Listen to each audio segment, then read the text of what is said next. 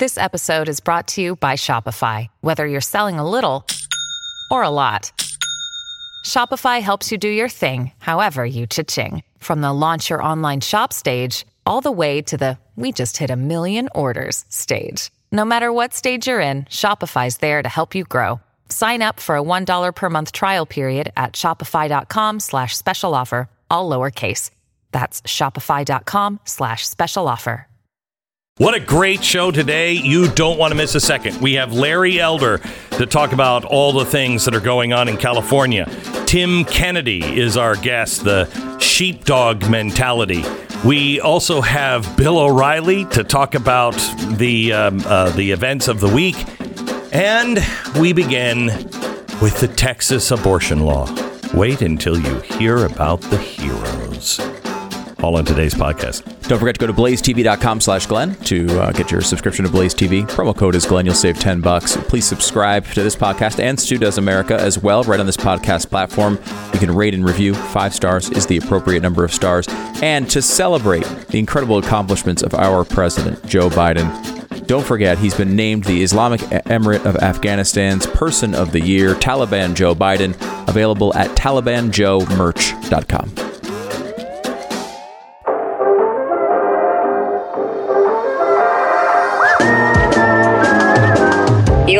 to the best of the Glenn Beck program. The Democrats are concerned that there might be some funny business going on with the voting machines. They're not sure this vote will be secure. Uh, we'll bring you up to speed on uh, on that, and it's a good thing.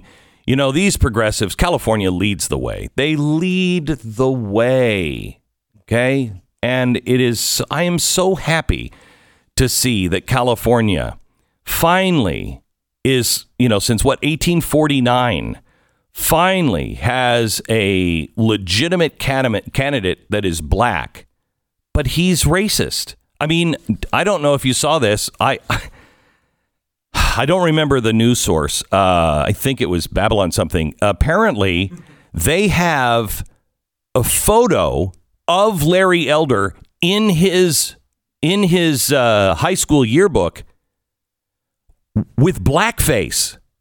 No. How could you possibly have that guy in California? Actually, I think that's the way you get to be a governor in this country right now. Oh, yeah. Yeah, that's You know, actually going to be a real positive for You him. might be, you might be, or you could just go to C- Canada.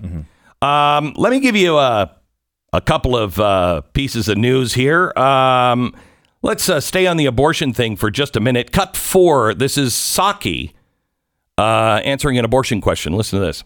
Following up on the Texas law, why does the president support abortion when his own Catholic faith teaches abortion is morally wrong?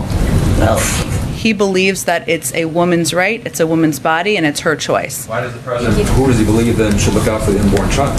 He believes that it's up to a woman to make those decisions uh, and up to a woman to make those decisions with her doctor. I know you've never faced those choices, nor have you ever been pregnant, but for women out there who have faced those choices, what? this is an incredibly difficult thing. Oh, the president believes their woman's right should be respected. Go ahead. I think we got to move on. Wow, I am How- so offended. I am so offended. How dare them? Men can be pregnant too, and a man who has been pregnant several times, Lieutenant Colonel Scott Mann. Uh, I'm hearing now he's not been pregnant several times. Well, I don't know what's wrong with him. Former Green Beret commander and leader of Task Force Pineapple. Welcome to the welcome to the program, Scott. How are you? Let me get my sec- my breath for a second. Uh, I'm ready. Oh, you breathing exercises. Are you pregnant now? Is that? Breathing. Diaphragmatic breathing. Very important. Yeah. How are you? I'm very good. Hey, uh, I had um, I have Tim Kennedy on uh, today on my podcast, and I was talking to him yesterday, and you know the the suicide rate is already crazy of. Uh, of Afghani um, warfighters uh, on our side, and um, he, he I, I said to him, you know, I just was talking to a guy who's on my staff. He's my chief researcher. He was a Marine. He was one of the first people in. He was off the coast of um, uh, Australia when the towers fell, and so he was one of the first people in. And yesterday I'm talking to him, and all of a sudden he just gets choked up and starts to cry. And we weren't talking yeah. about things that were that. Um, he just he just said, you know, uh, so I just question what I've done. I just question everything. Yeah. Can we talk about yeah. that, Scott? How can we help? You know, you know the, the the I'm seeing the same thing with our volunteers who you know the the, the on the Pineapple Express who these retired special operators um, combat infantrymen, Marines who volunteered to help their brothers and sisters who they had served with, they got retriggered again. I mean, I talked with a Vietnam veteran yesterday, Glenn, who's basically had to watch um, Saigon fall twice. Mm. You know, um, and you know the the level of moral injury that our veteran population and their families and our gold stars have endured post 9/11 alone um, you know, 800,000 who fought in Iraq. It, it is, it is, it is really rough. And when you see, you know, people are, I think people are astounded to see the way we come together around honoring this promise. But I think it's because people finally are hungry for something that gives meaning to what we did. And that's yes. what I sent you that video, the man in the arena, is because the only person that gets to assign meaning to a lived experience in combat is the person who lived it. And that's important to remember. So, uh, for for people who don't know, um, can you just quickly tell the story of uh, you know pineapple rescues? What you guys have done? Yeah, yeah, sure. I mean, it just started with one friend of mine named Nizam, who I had served with in Afghanistan. He was an Afghan commando. He went to our Af- uh, our American Green Beret course he had applied for his SIV visa. It didn't get approved, and he was in duress, hiding in his uncle's um, a, a apartment in Kabul. And it was clear he was going to be executed as as Kabul was overrun by the Taliban. So a couple of us, Green Berets, ABC reporter James Meek, and uh, Congressman Waltz's staffer, we got together on the phone and we just started uh, coordinating, and we found a plan uh, to basically help get people to help move him through the city, get him close to the gate. We called people inside the gate and and started coordinating that way. They recognized that this guy was a commando. He needed to be pulled in, and they gave him the word pineapple as a code word. And he used it, got pulled through, and that is how we got to be known as Task Force Pineapple. And then we just brought other SEALs, other Green Berets into our midst. Task Force Dunkirk did the same thing, Team America. And it was just a group of volunteers who were working to save their brothers and sisters and honor a promise. And, and it was all about just, you know, fulfilling on what we said we would do the way they showed up for us.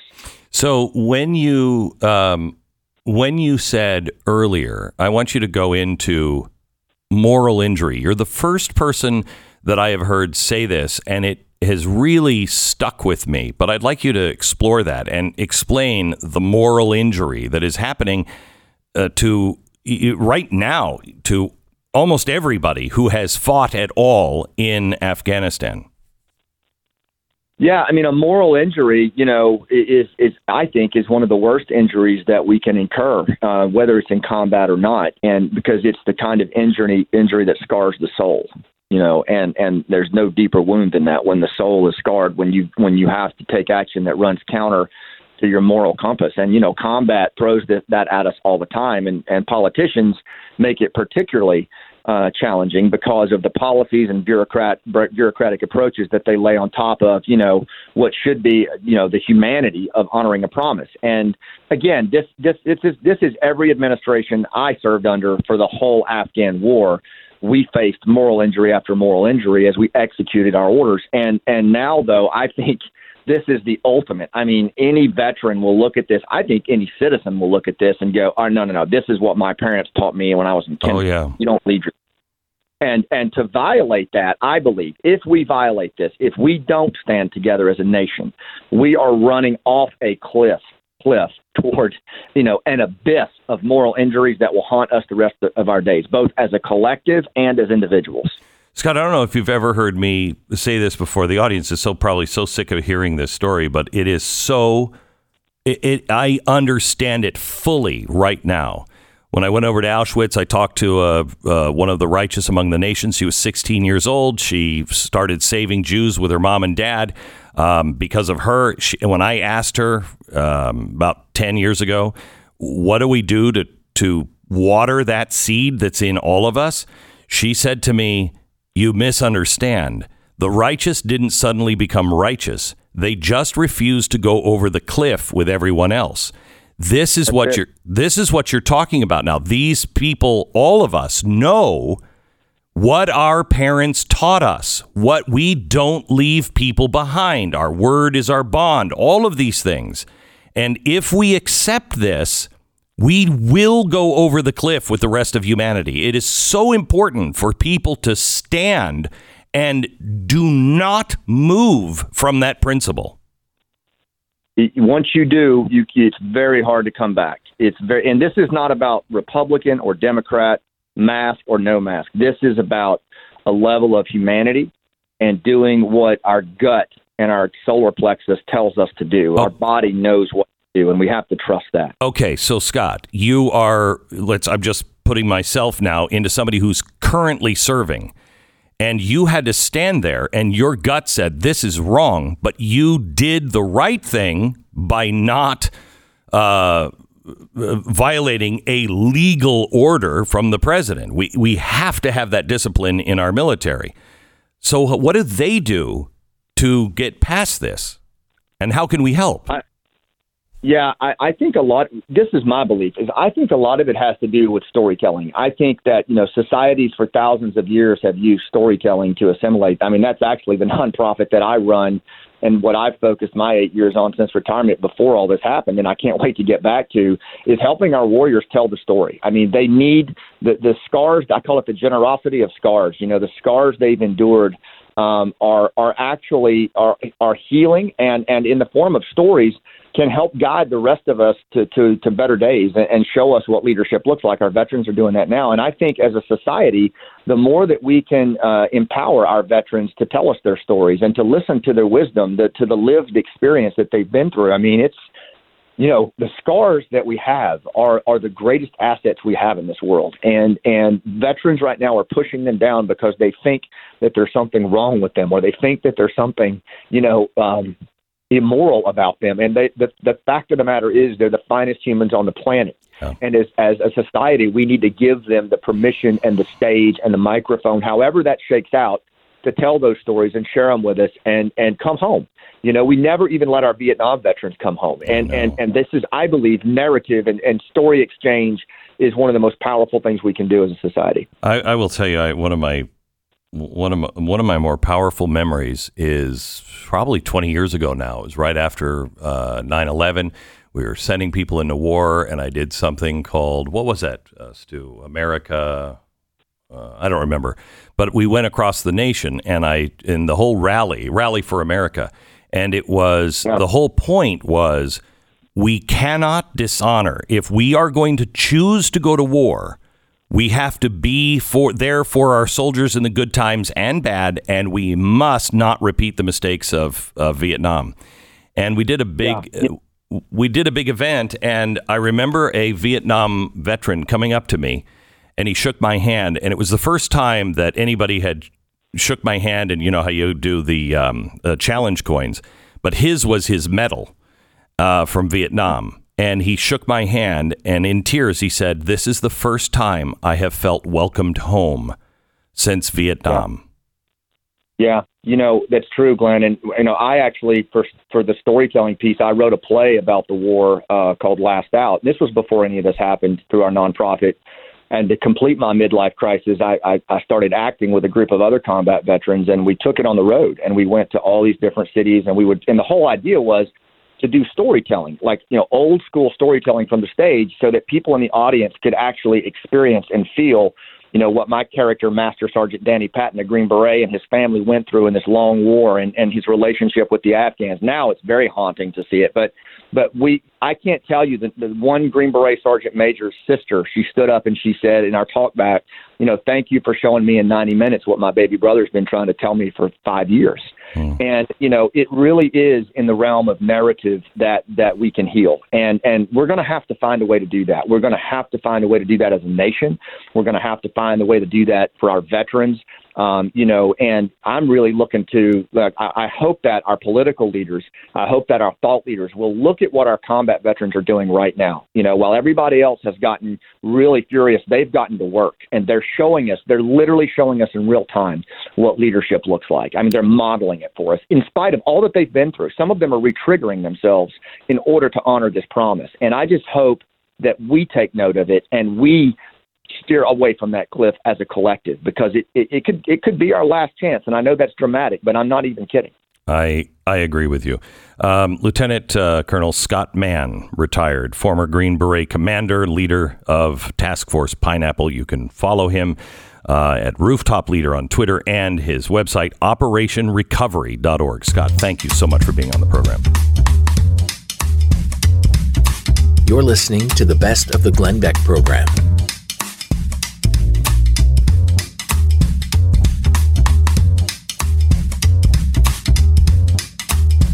We have Hurricane Ida to uh, cover, and uh, and Bill, your take on Ida and how things are going. Well, I got whacked by it uh, driving out to Eastern Long Island on um, what was it uh, Wednesday night, Mhm. and uh, you know the intensity of these storms um, is obviously something that people should pay attention to. And I'm I'm not buying into the global warming is making the storms worse. That's the corporate media. Mm-hmm. They're they're telling you that. I mean, if you look at the history, the worst hurricane in U.S. history was 1900 in Galveston, Texas. Correct. 10,000 people died. 10,000. Um, and there weren't there aren't cars then. I mean, maybe, maybe it was the cow gas that did it. I don't, I don't know. Um, but I think that people should pay attention um, to the elements. And, Well- you know, the people that say, oh, I'm going to stay on uh, Forche Island in Louisiana and I'm not going to leave. Well, you're going to die then. You know, here's the here's the problem. Um, This is, I believe, a government created problem. People didn't live in these dangerous places on the coast because the insurance, private insurance, was too expensive. And so, you, and in some places, they would not insure things. And people raised holy hell, and the progressives said the government should be the insurance policy for all of these places. No, you should. I mean, New Orleans has had so much money poured into that city, and it's never spent cleanly, and usually not even spent on things that would help that city not go underwater all the time. There's only so Well, much you can job, do. though. They did a good job with the levees after Katrina. I think you have to give the government credit for that. And the Army Corps is a good outfit. I mean, they can come in. But you're absolutely right when you say if you're going to buy a house on the sand on the Gulf Coast, it's just when, not if, you're going to get it. And then if you're looking around for somebody to bail you out, that's not really right. Yeah. I mean, I've been to Galveston. Galveston is a really nice place. You know, I really like it. It's got some, it has some really cool things to it. But, you know, it says hurricane zone everywhere. And the last place I would buy a place if I wasn't going to be bailed out by the federal government, uh, the last place I would buy a place would be Galveston because I know it's going to get hit by a hurricane and then I'm going to have to rebuild it. And it's beautiful and it's got some old great buildings, but guys, it's not the place to invest your money over and over and over again. Well, the last place I would buy is Malibu. And I'm not going to, I don't want my money to go to rebuild Barbra Streisand's house. She lives in the woods in Malibu. The woods are going to burn down, Barbara. Okay? And if they burn down, then I don't want to have to pay to rebuild your house Right. because the woods are going to burn down. I- It's it's And it's I mean, it's insane. It's insane. Right. Every year it's the same story and it is the federal government's problem. Uh, they are the ones who are ca- causing much of this harm because of what the of all of the bailouts We and just- all of the insurance. Go ahead. yeah, we can't tell the people out. There should be zones that are designated high risk, and then if you want to buy there, you're on your own. Yes. Some Friday, some Friday, not today, but uh, remind me to tell you how I saved Dick Van Dyke in Malibu in a fire. Oh, I got to hear that story. Not today, but I do have to hear that story. Um, uh, Bill. To remind you. Okay, Bill, let's go to Texas. And what the president says is an all out assault on law and order, the heartbeat bill.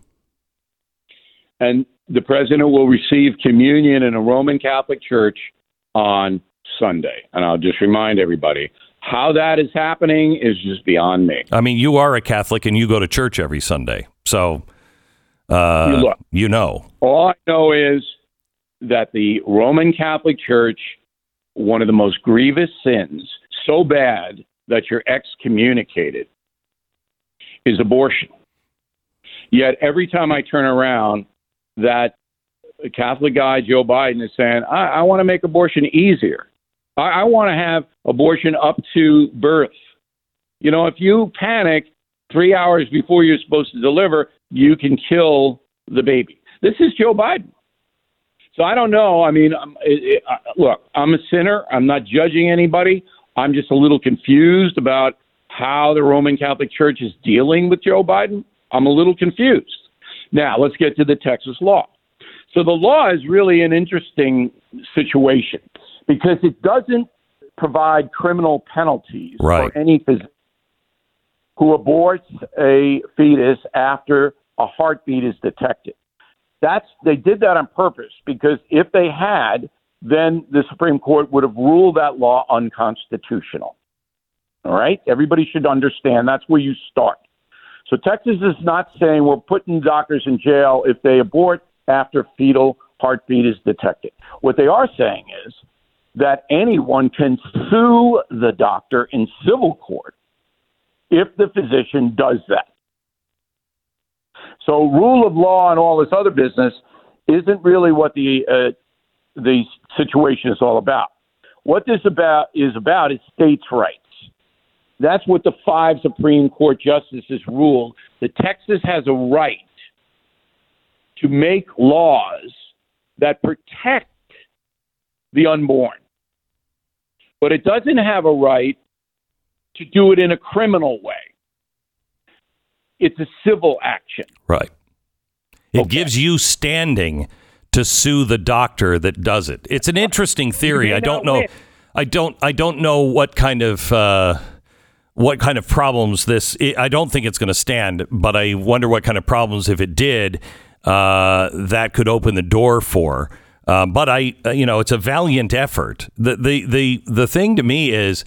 First of all, Jen Psaki, do we have the audio of Jen Psaki uh, just beating down a reporter uh, that that asked that that Catholic question of Joe Biden? Listen to this. Following up on the Texas law, why does the president support abortion when his own Catholic faith teaches abortion is morally wrong? He believes that it's a woman's right, it's a woman's body, and it's her choice. Why does the president, who does he believe then should look out for the unborn child? He believes that it's up to a woman to make those decisions uh, and up to a woman to make those decisions with her doctor. I know you've never faced those choices, nor have you ever been pregnant, but for women out there who have faced those choices, this is an incredibly difficult thing. President believes their rights should be respected. Go ahead. I think we got to move on. I find this amazing uh, because they were just arguing that men could be pregnant.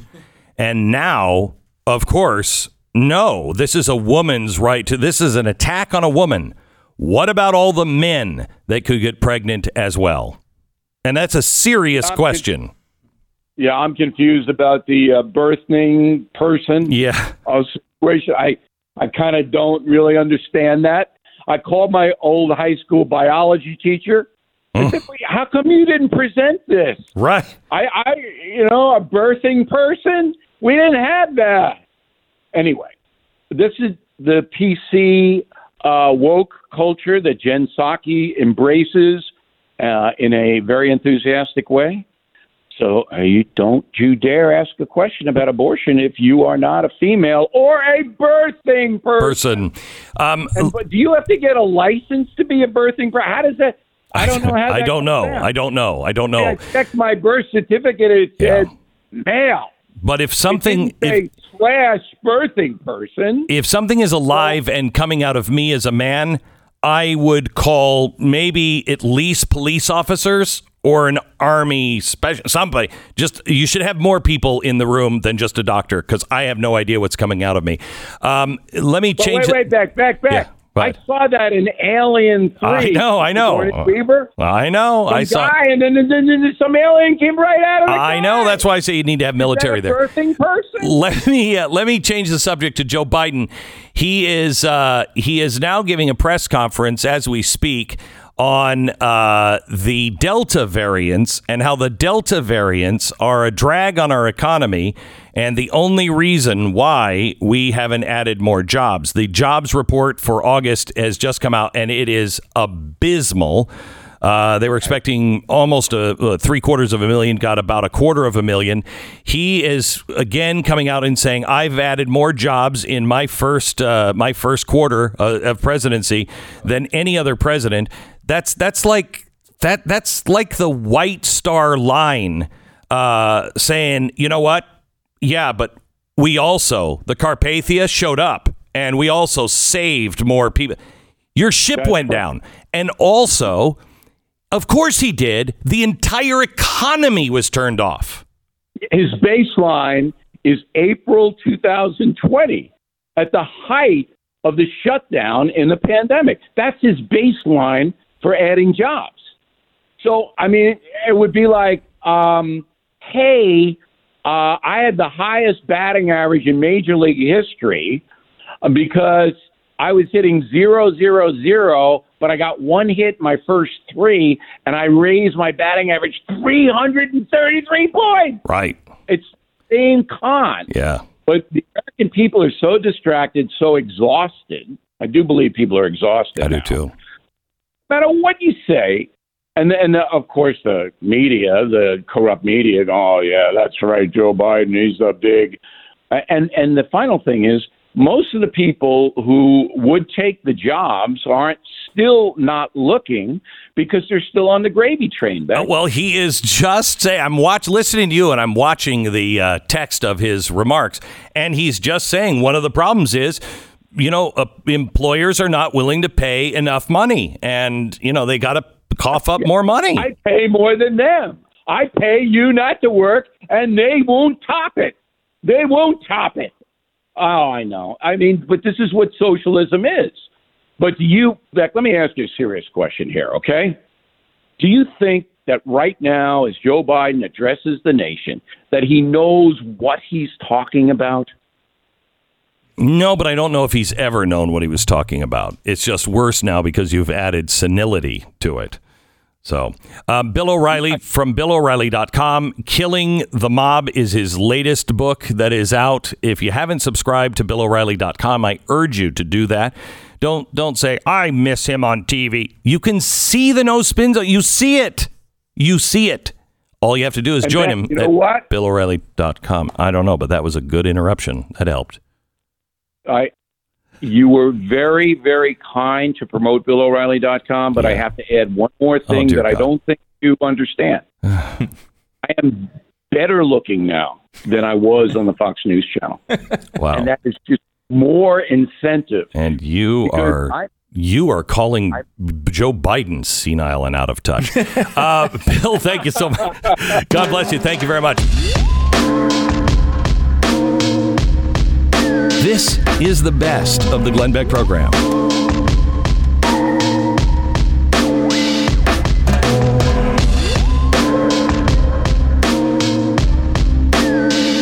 Welcome to the program, Larry. How are you? Glenn, I'm good. Thank you for having me. Holy cow, I have never seen uh, anything quite like it. Here is the most progressive state uh, who claims that they want equality for all and they care about the plight of the black man, blah, blah, blah, blah, blah, and they want to break all the barriers. But my gosh, not if you're Larry Elder.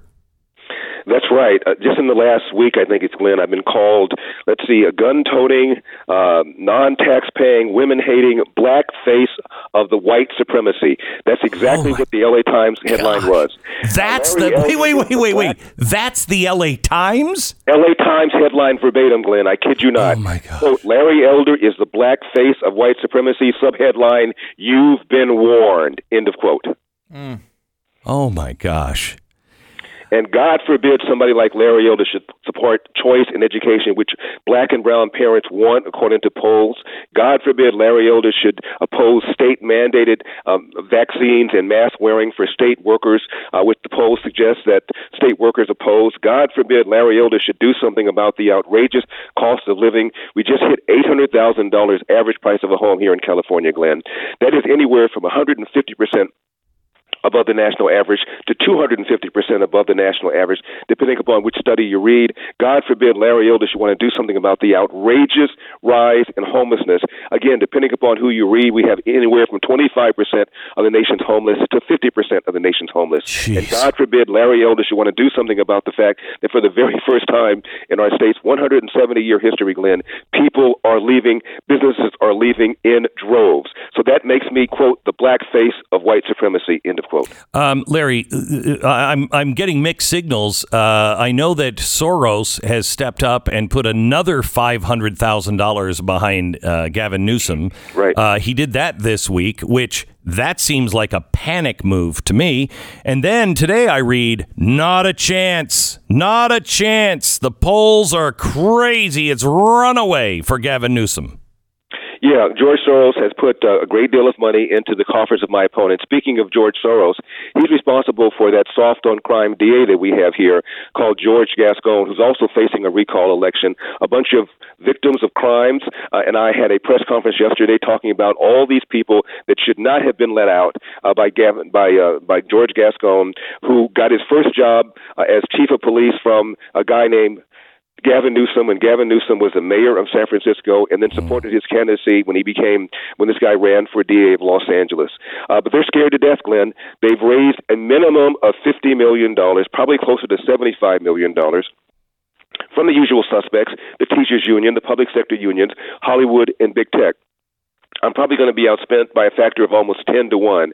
And they're panicking over another big factor that few people are talking about, Glenn. When I become governor, not if, but when I become governor, notice how you haven't seen Dianne Feinstein in weeks, if not months. I love this. I'm told she's in worse shape than Joe Biden. God forbid something should happen to Dianne Feinstein. Elder will replace her with a Republican senator, and that upsets the entire balance 50 50 that we have right now in the Senate in Washington. I- and they are scared to death. I have to tell you, Larry, I have thought about that. We've talked about it on the air here. I really believe if you are elected, when you are elected governor of California, this is a game changer and could be one of the major points of saving the nation. Sincerely. I, I, I believe that. And, and what's going to happen here, registered Democrats outnumber registered Republicans a little bit more than two to one. I'm going to change the image of the Republican Party. I'm common sense. You know me, Glenn. I do. I'm, I'm low tax, low regulation, going to do something about the homeless problem, going to give parents choice in education so they don't don't send their kid to a school where only 75% of black kids can read at state levels of proficiency, and those levels are low. The math scores are even worse. 80% of the kids educated in our government schools are black and brown. And once they see some sort of improvement, the image of the Republican Party in California and all over the country is going to improve. And that's what they're deathly afraid of. I'm from the inner city. I went to a public high school. I wasn't born on third base and thought I hit a triple like my opponent. And I'm going to change the entire image of the Republican Party in California, and dare I say, the entire image of the Republican Party in the nation. And a whole bunch of people who are now Democrats are going to rethink their allegiance to that party.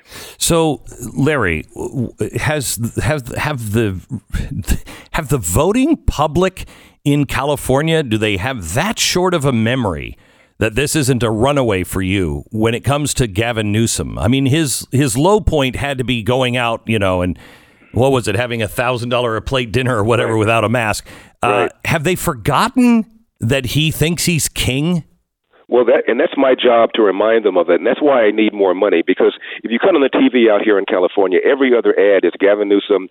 Uh, he's facing a recall election by the Republican takeover, and I need to remind people. You're quite right. He sat up there at the French Laundry restaurant, incurring a wine tab, just a wine tab, twelve thousand dollars sitting up there with the very people who passed the mandates that they were violating by not wearing masks and by not engaging in social distancing. Had his own kids enjoying in-person private education, mandating that you wear a mask outdoors while his own kids at summer camp were outdoors not wearing masks. It's the arrogance that angered people, and it's my job to remind them of all that.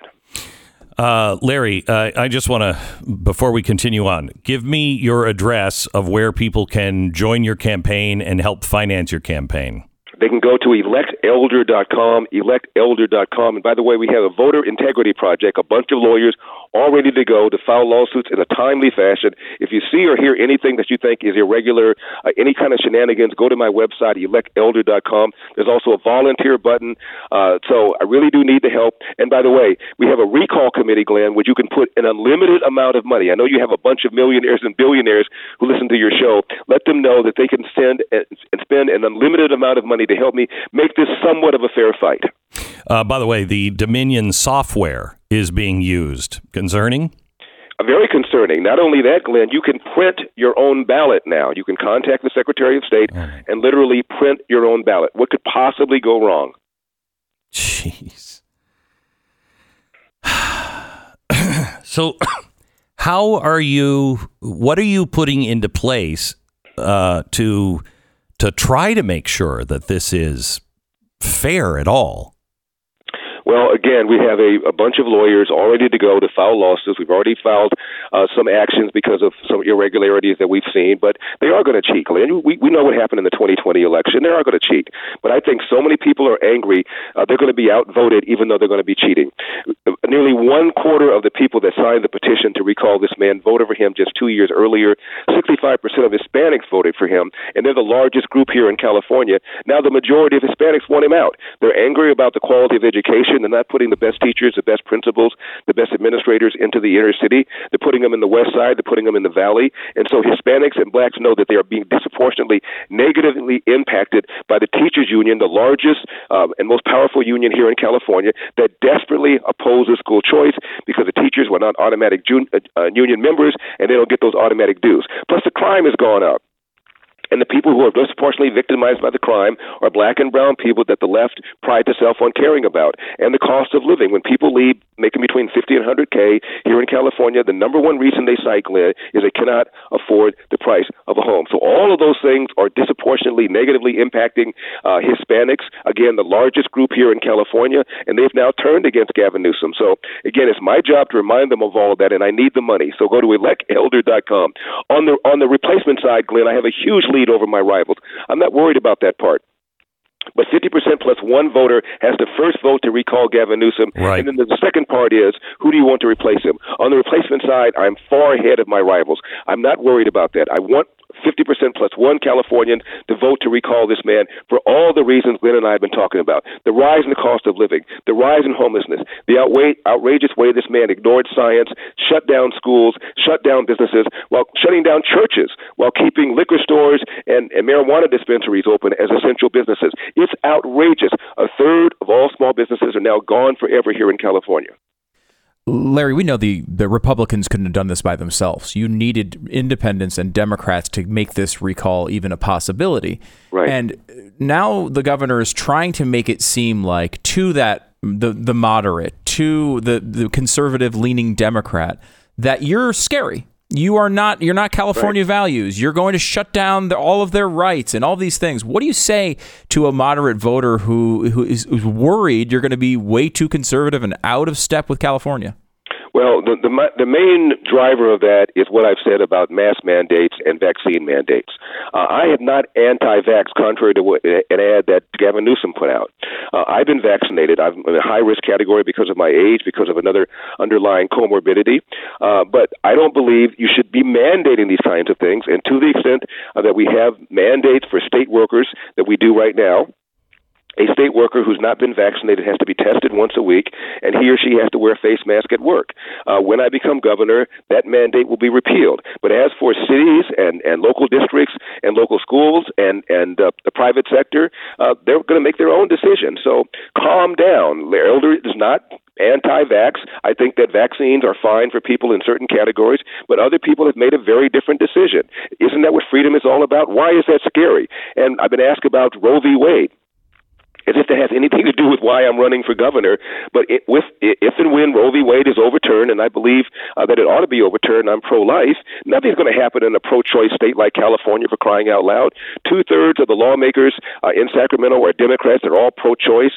There's nothing that suggests if and when Roe v. Wade is reverted back to the states where it should be, that all of a sudden the Democrats are suddenly going to become pro-life. So calm down. I've also been attacked for saying that there shouldn't be a minimum wage. Do I think people should work for free? Do I think they will work for free? Drive around the city, see all these help wanted signs. It's ridiculous. I'm running on crime. I'm running on homelessness. I'm running on the outrageous cost of living. I'm running on the fact that this guy shut this state down while ignoring science, while not abiding by the very rules and mandates he put down the throats of everybody else. I'm running on the poor forest management. I'm running on the fact that we're having energy brownouts. That's what I'm running on. Larry, when is the vote? Well, people can start voting now. Oh, uh, the actual vote is April, excuse me, September the 14th. But but about 20% or so of people, based upon our surveys, have already voted. 80% of people are still making up their minds. So go to electelder.com uh, and throw something in the tip jar. And for those of you out here in California, vote now. Vote now. And if you don't trust the mail, you can track your ballot, and you can also drop it off at a voting center if you don't uh, believe that uh, the mail is reliable. So, but vote now. Vote right now. Thank you so much, Larry. Uh, let us know anything we can do to help. I really, truly believe you getting uh, control of California is a life saving game changer. Well, Glenn, thank you for that. You didn't say anything about how raspy my voice sounds. Uh, one woman said I sound like Shaggy, uh, the rapper, and she, she, said it was sexy. I, I didn't get any love from you on my voice. Glenn. Well, you're sexy always, right. no matter what you sound like. Thanks, Larry. I appreciate I'll, it. I'll take that. Thanks, God bless.